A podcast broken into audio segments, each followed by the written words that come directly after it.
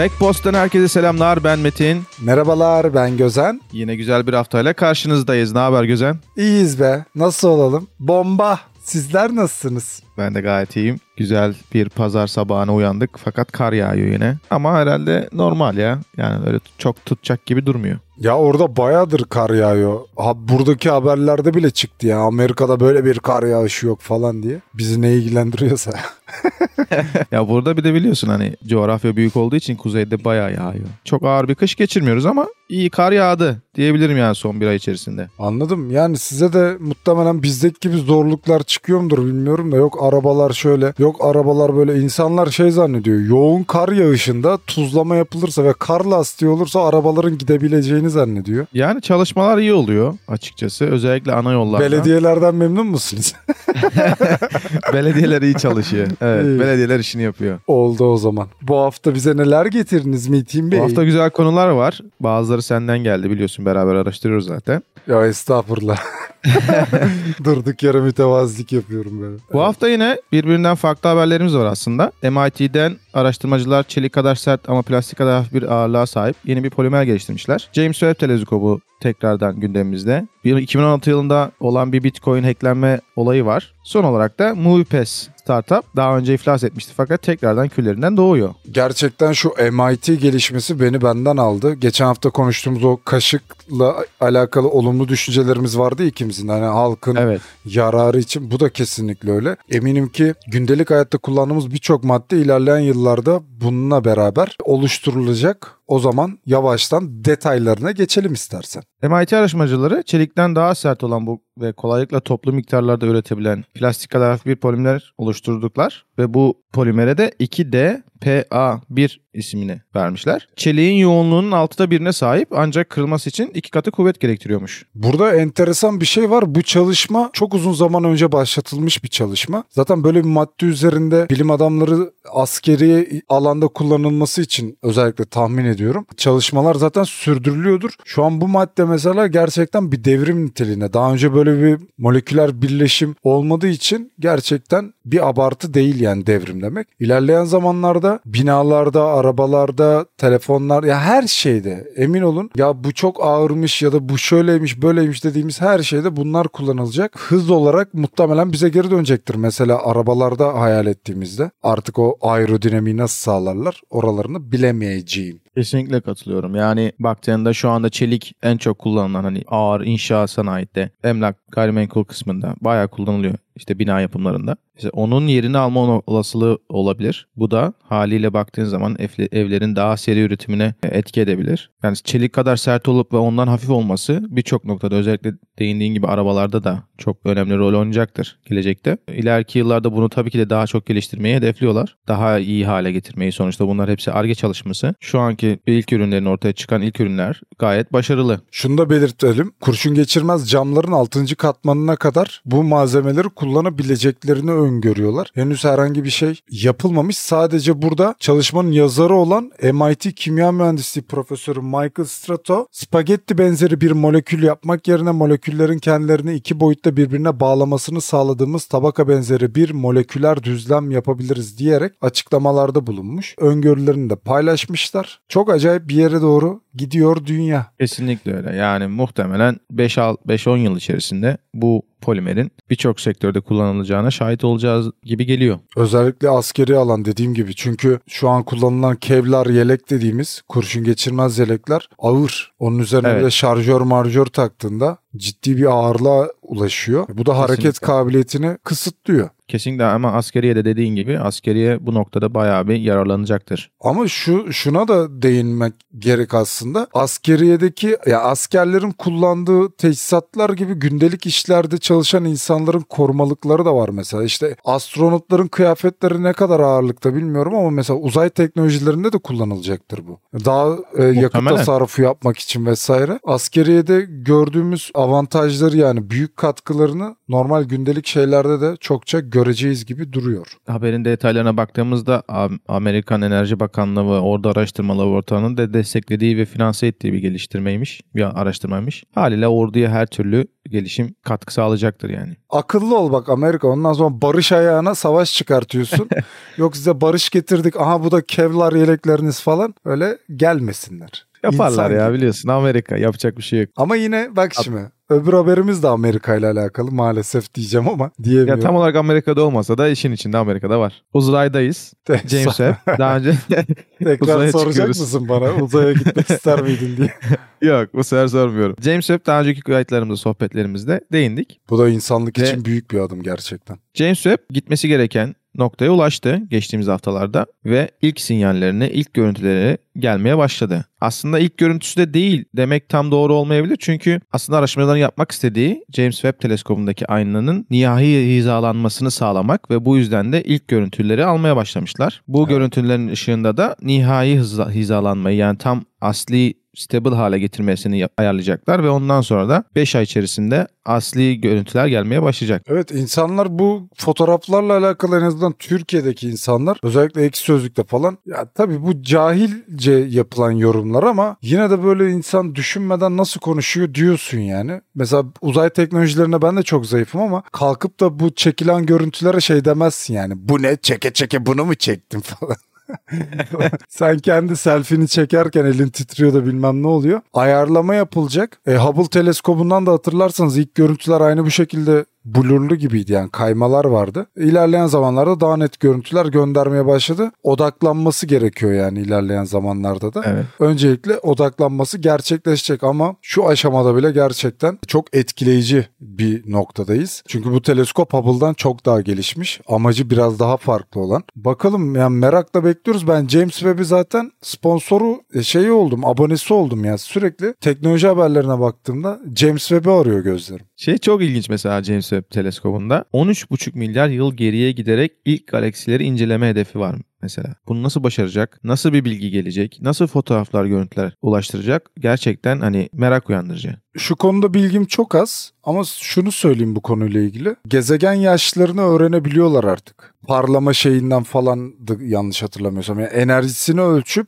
nokta atışı şekilde de şeyi bulabiliyorlar. Yaşını bulabiliyorlar. Zaten buradaki araştırmanın temel şeyi de Big Bang'i araştırıyorlar. Yani evren nasıl oluştu, uzay Evet. nasıl oluştu. James Webb görüntüleri gönderdikçe dünyadaki bilim adamları bunu çözmeye çalışacaklar. Tabi bu zart diye çözülecek bir şey değil. Uzunca bir araştırma gerekiyor. Bakalım bundan Kesinlikle. sonrası zaten geçtiğimiz haftalarda konuşmuştuk. NASA biliyorsun yiyecek üretme teknolojisi bulacak kişiye 1 milyon dolar vereceğini açıklamıştı. Belli yani hedefler çizilmiş. Daha uzun süre uzayda vakit geçirilecek bu görüntülerden sonra. Kesinlikle yani ayda muhtemelen ayda koloni ya da Mars'ta koloni orada kalıp örnekler toplayıp ve orada geliştirmeler yapabilme adısının adına çalışmalarını sürdürüyorlar. Yani çok uzak değil bu hedefler. Göreceğiz yani biz görebilir miyiz, yaşayabilir miyiz onu bilmiyorum. Fakat görüntüde 10 yıl içerisinde az- bilemedik o 20 yıl içerisinde bunların olma olasılığı çok yüksek. Heyecanlıyız falan da görme taraftar da çok değilim ya. Çok hızlı değişiyor abi. Bak bir kulaklık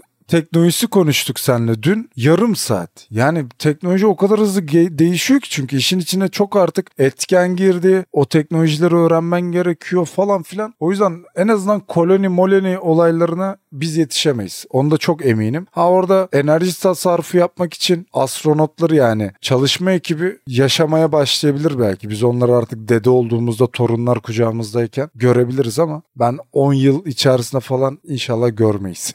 Hadi bakalım.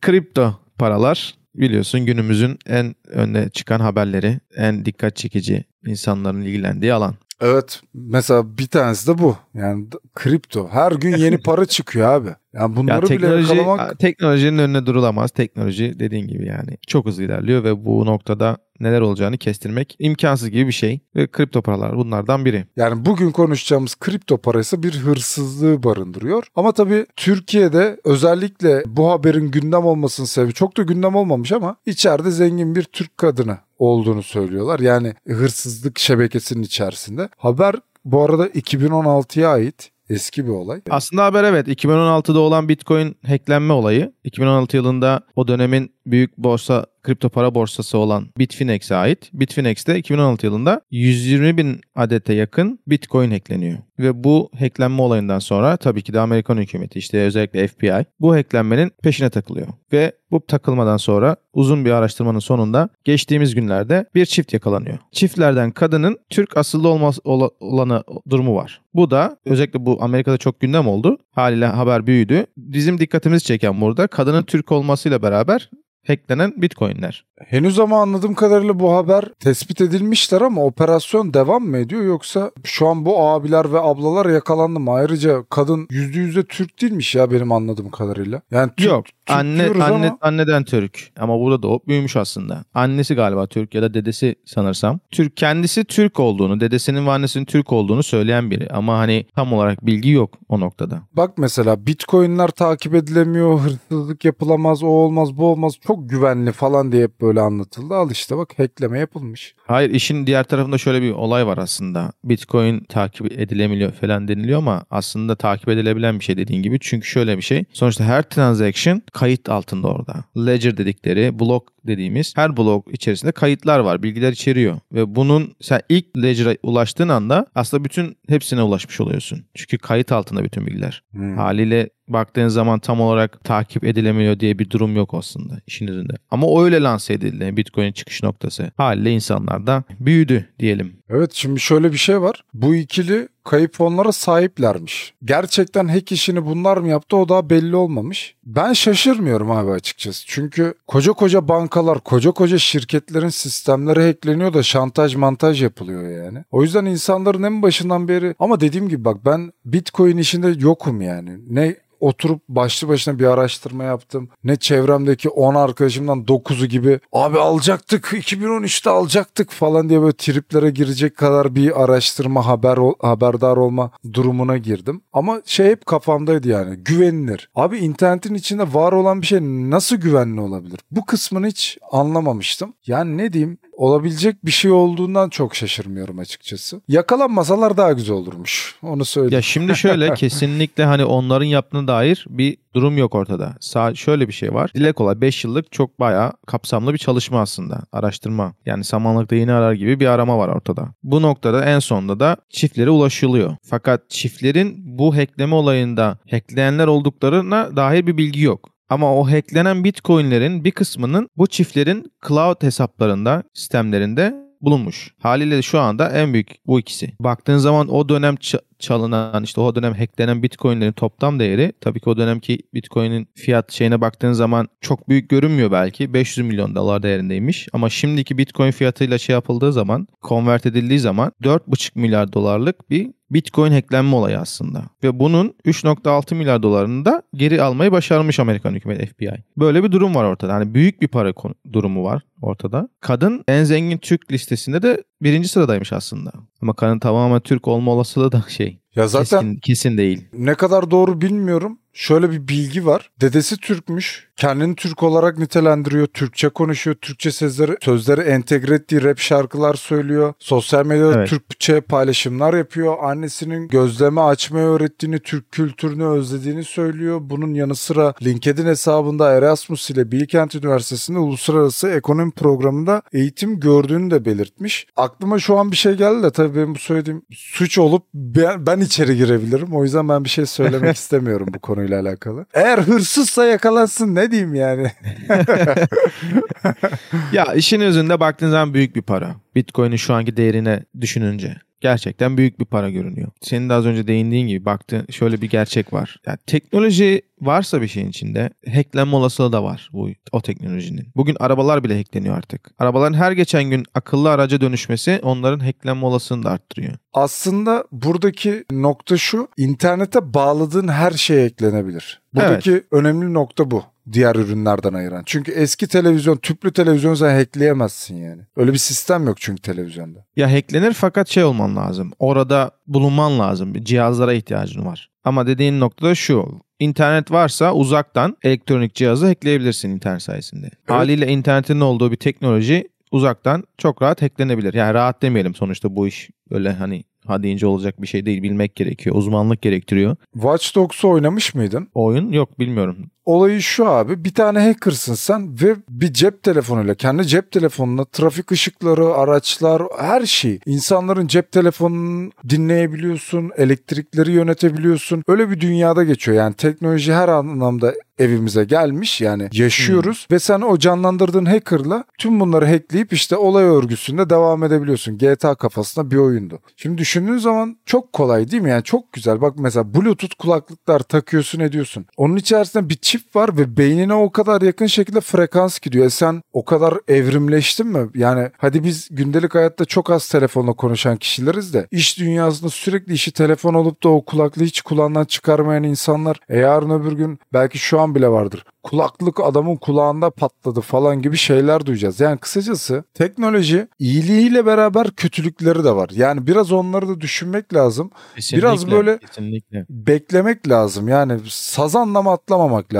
Ya bu bahsettiğim atlama 10 yıl arkadaşlar. Öyle 2 yıl 3 yıl gibi sürelerden de bahsetmiyorum. Baya 10 yıl gözlemleyeceksin. Ha böyle beklemek etmek hayat felsefeleri onlar bunlar artık onlar da kişinin yaşam şekline kalmıştır ama ben elimdeki ipleri hissetmek isterim yani. Direkt başkasına vermek istemem. Tabii ki de yani kontrolünün olmasını istersin teknolojide. Yani onu kontrol ediyor. Ya bir araç vardır. Sonuçta hani şöyle diyoruz. Para da bir araçtır aslında. Deriz ya hani kullandığımız her şey bir araçtır. Gitmek istediğimiz nokta bizi oraya götürecek araçlar. E, Para da onlardan biri. Teknoloji de onlardan biri aslında. Telefonumuz gibi. Doğru kullanmak lazım. Yani onu bizim hayatımızı yönlendiriyor. Bizim hayatımızı onun yönetmesine izin vermemek lazım. Bu biraz zor bir şey gibi yani söylemesi kolay ama yapması biraz zor olabilir. İşte Web3'yi biz konuştuk. Yani Web3 sektörü her geçen gün daha farklı hizmetlerle, daha farklı seçeneklerle gelişmeye devam ediyor genel dünyada topluluklar insanların buraya geçip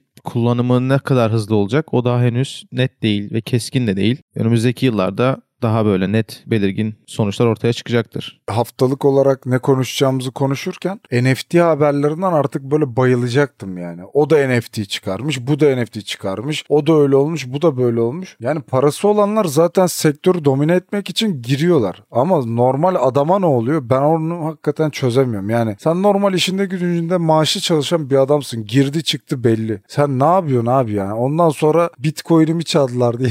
Kesinlikle katılıyorum ona. Mesela biz yine önceki haftalarda NFT'lere falan değindiğimizde söylemiştim emlak yani sanal emlakçılık gelişiyor her geçen gün diye. Evet. Şimdi artık bayağı pik seviyesinde ve devam ediyor yükselmeye de. Ve önümüzdeki ay Mart ayında Metaverse evreninde işte ilk Fashion Week dediğimiz işte şey moda haftası düzenlenecek. Yani bir tane startup var. Tokens.com'du yanlış hatırlamıyorsam. Çok büyük bir virtual sanal arsa almışlar. Yaklaşık 3 milyon milyon dolar mı ödeme yapmışlar bu arsa için. İlk moda haftasının düzenlemenin tarihini verdiler. Her geçen gün yeni eventler, yeni programlar açıklanıyor. Çok ilginç yerlere gidiyoruz ya o noktada. Evet biraz da hızlı gidiyoruz. Bunları da dediğim gibi ilerleyen zamanlarda göreceğiz. Ama rahat olun. Yani Ben haklı çıktığında "Ha, gördün mü ben demiştim falan diyen bir tip değilim. Ha derim de benim sağım solum belli olmaz. Metaverse dedik, NFT'ler dedik. Yani haberimiz aslında oradan. 2011 yılında kurulmuş ve 2019'lara doğru işte bir süre sonra iflas eden bir startup vardı burada MoviePass diye. Benim geldiğim yıllarda bayağı reklamları dönüyordu. 2014 yıl 2014-2015 yıllarında görüyordum. Aylık işte 10 dolar ödeme yapıyordun. Ay içerisinde istediğin kadar sinemaya gidip film izleyebiliyordun. Böyle bir hizmetleri vardı. De baktığın zaman aslında mantıklıydı. Sonuçta bir bilet almak minimum 15 dolar. E sen aylık 10 dolar veriyorsun ve 4 ya da 5 kez sinemaya gidip film izleyebiliyorsun. Yani güzel bir hizmetti ama tabii ki çok uzun ömürlü olmadı. Ödediğin parayla aldığın hizmet arasında bir dengesizlik vardı ve iflasa gitti. O dönemki şirketin kurucusu olan Stacy Pike isimli bir adam yönetim tarafından işte tarafından Steve Jobs gibi kovuluyor şirketten. Ama 2020 yılında şirketin iflasından sonra kurucusu MoviePass'i geri satın alıyor ve şimdi de Metaverse evreninde tekrardan MoviePass'i kurmanın hedefinde. Haberde şöyle bir şey var. İzledikçe, reklam izledikçe kripto para kazanacaksınız ve gözler ekrandan ayrılınca da uyarı verecek. Onun dışında ben bu haber öncesinde MoviePass'i bilmiyordum açıkçası. Bu haberle öğrendim şirketi. Aslına bakarsan adamlar Netflix'i yapmışlar ya. Yani aslında Netflix değil yani ama Netflix'i önce bu işte abonelik sayesinde içerisinde bulunan film ve dizileri izleme sistemini herhalde Netflix yaptı ilk önce. Adamlar bildiğin Netflix'miş ya. Para veriyorsun tek farkı sinemaya gidip izliyorsun yani. Gibi gibi. Netflix daha önce. Netflix'in olayı başka. Netflix döneminde ilk kurulduğunda kargoyla sana DVD gönderiyormuş aslında senin aylık ödemenin karşılığında. Sonradan internetin büyümesi ve internet sitelerinin artmasıyla beraber Netflix yaptığı iş şu aslında. Bizim Türkiye'de Full HD film izlesene gibi sitelere girip izlediğimiz filmleri Netflix bunların şeyini haklarının ödemesini yapıyor ve senin o platformda o filmi izlemeni sağlıyor. Kullanıcılara film izletecek. Filmden hemen öncesinde pre-show denilen sistemle film öncesinde reklamlar geliyor yani sinemada da gelir. O reklamları izlemeni istiyor senden. O reklamları izlediğin zaman da Metaverse evreninde kullanabileceğin bir coin para vermeyi hedefliyorlar. Yani reklam izledikçe coin kazanacaksın. Ve o coinlerle de tekrar film izlemeni, normal film şey tiketi sağ- almanı sağlayacak. Yani film bileti almanı sağlamanı istiyorlar. Bu sistem yeni bir sistem değil. Bunu burada ifşa alıyorum. Pax kendine dikkat et aslanım.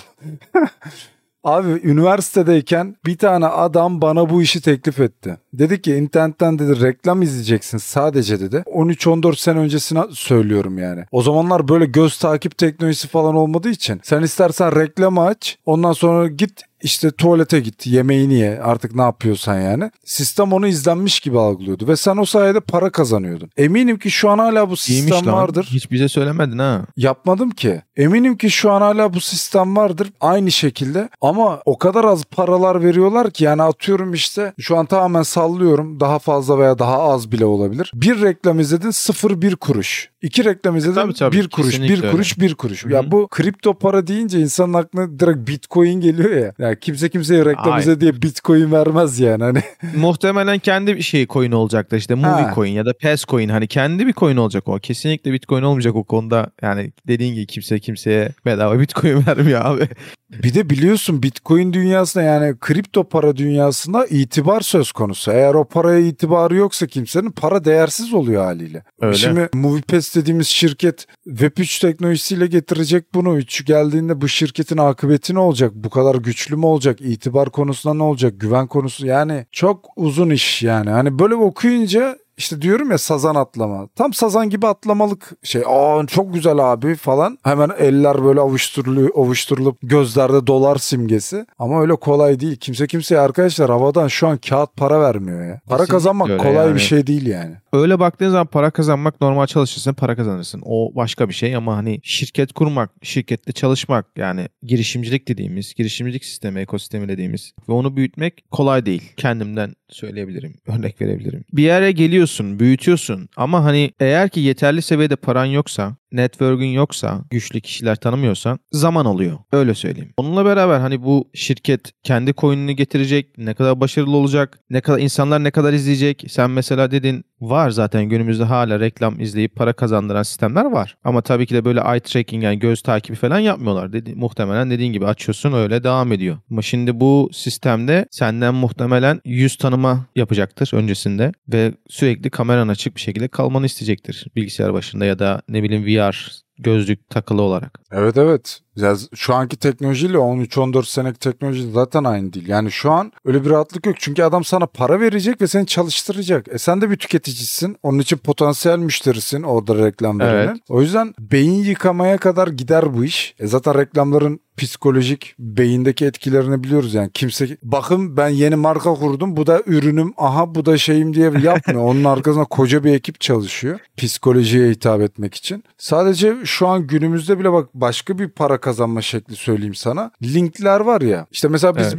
bir e, podcast kaydediyoruz. Twitter adresi, in- Instagram adresi falan var. Paralı linklere uzantıyı oluşturuyorsun. Birisi bizim Instagram adresimize gelmek istediğinde o linke tıklıyor ve bizim hesabımıza para geliyor. Ama dediğim gibi şu an bile 2022 yılında bile o kadar az paralar geliyor ki kimse tenezzül edip de ona uğraşmaz. Çünkü o hizmeti yaptığın şirket daha çok kazanıyor senden. Yani sen adamın Affiliate marketing oluyor galiba dediğin. Abi çok güzel konuşuyorsun da İngilizce ya. Ben o kadarını bilmiyorum.